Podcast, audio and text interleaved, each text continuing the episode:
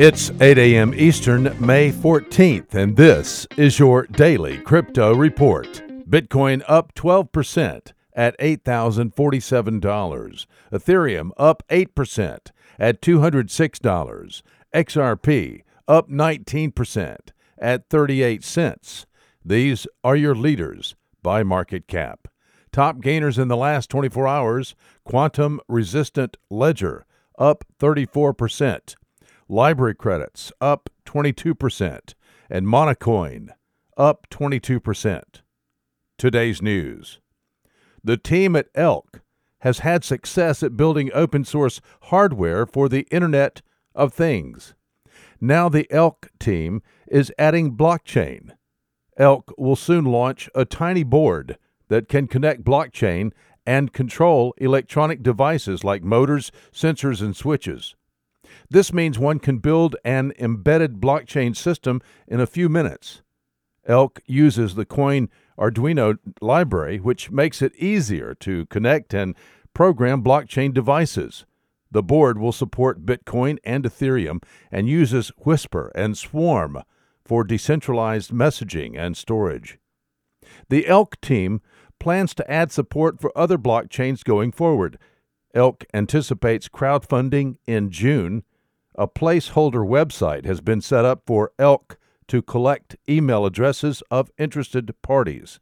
Elk, pioneering blockchain for IoT. Here's a quote from Christopher Allen, a crypto veteran and co founder of the World Wide Web Consortium Working Group, also known as W3C.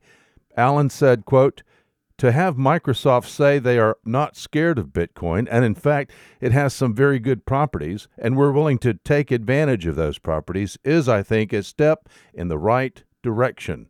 Unquote. The context is Ion, a year long Microsoft project that puts the first decentralized infrastructure implementation built by a major tech company directly on a blockchain.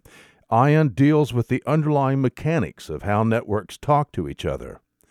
Ion is a decentralized identity solution. According to Allen, Ion could impact the entire technology industry.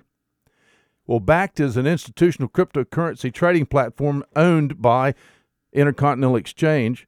Intercontinental also owns the New York Stock Exchange.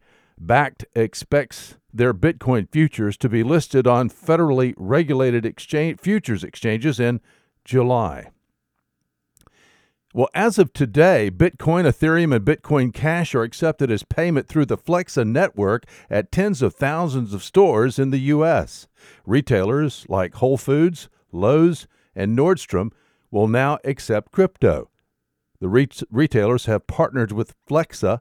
Flexa has partnered with the Gemini Exchange to store and insure all funds. The development is seen by the crypto industry as a major win for cryptocurrency acceptance.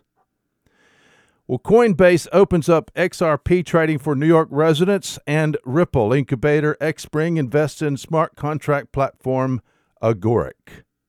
Those are your leading headlines today.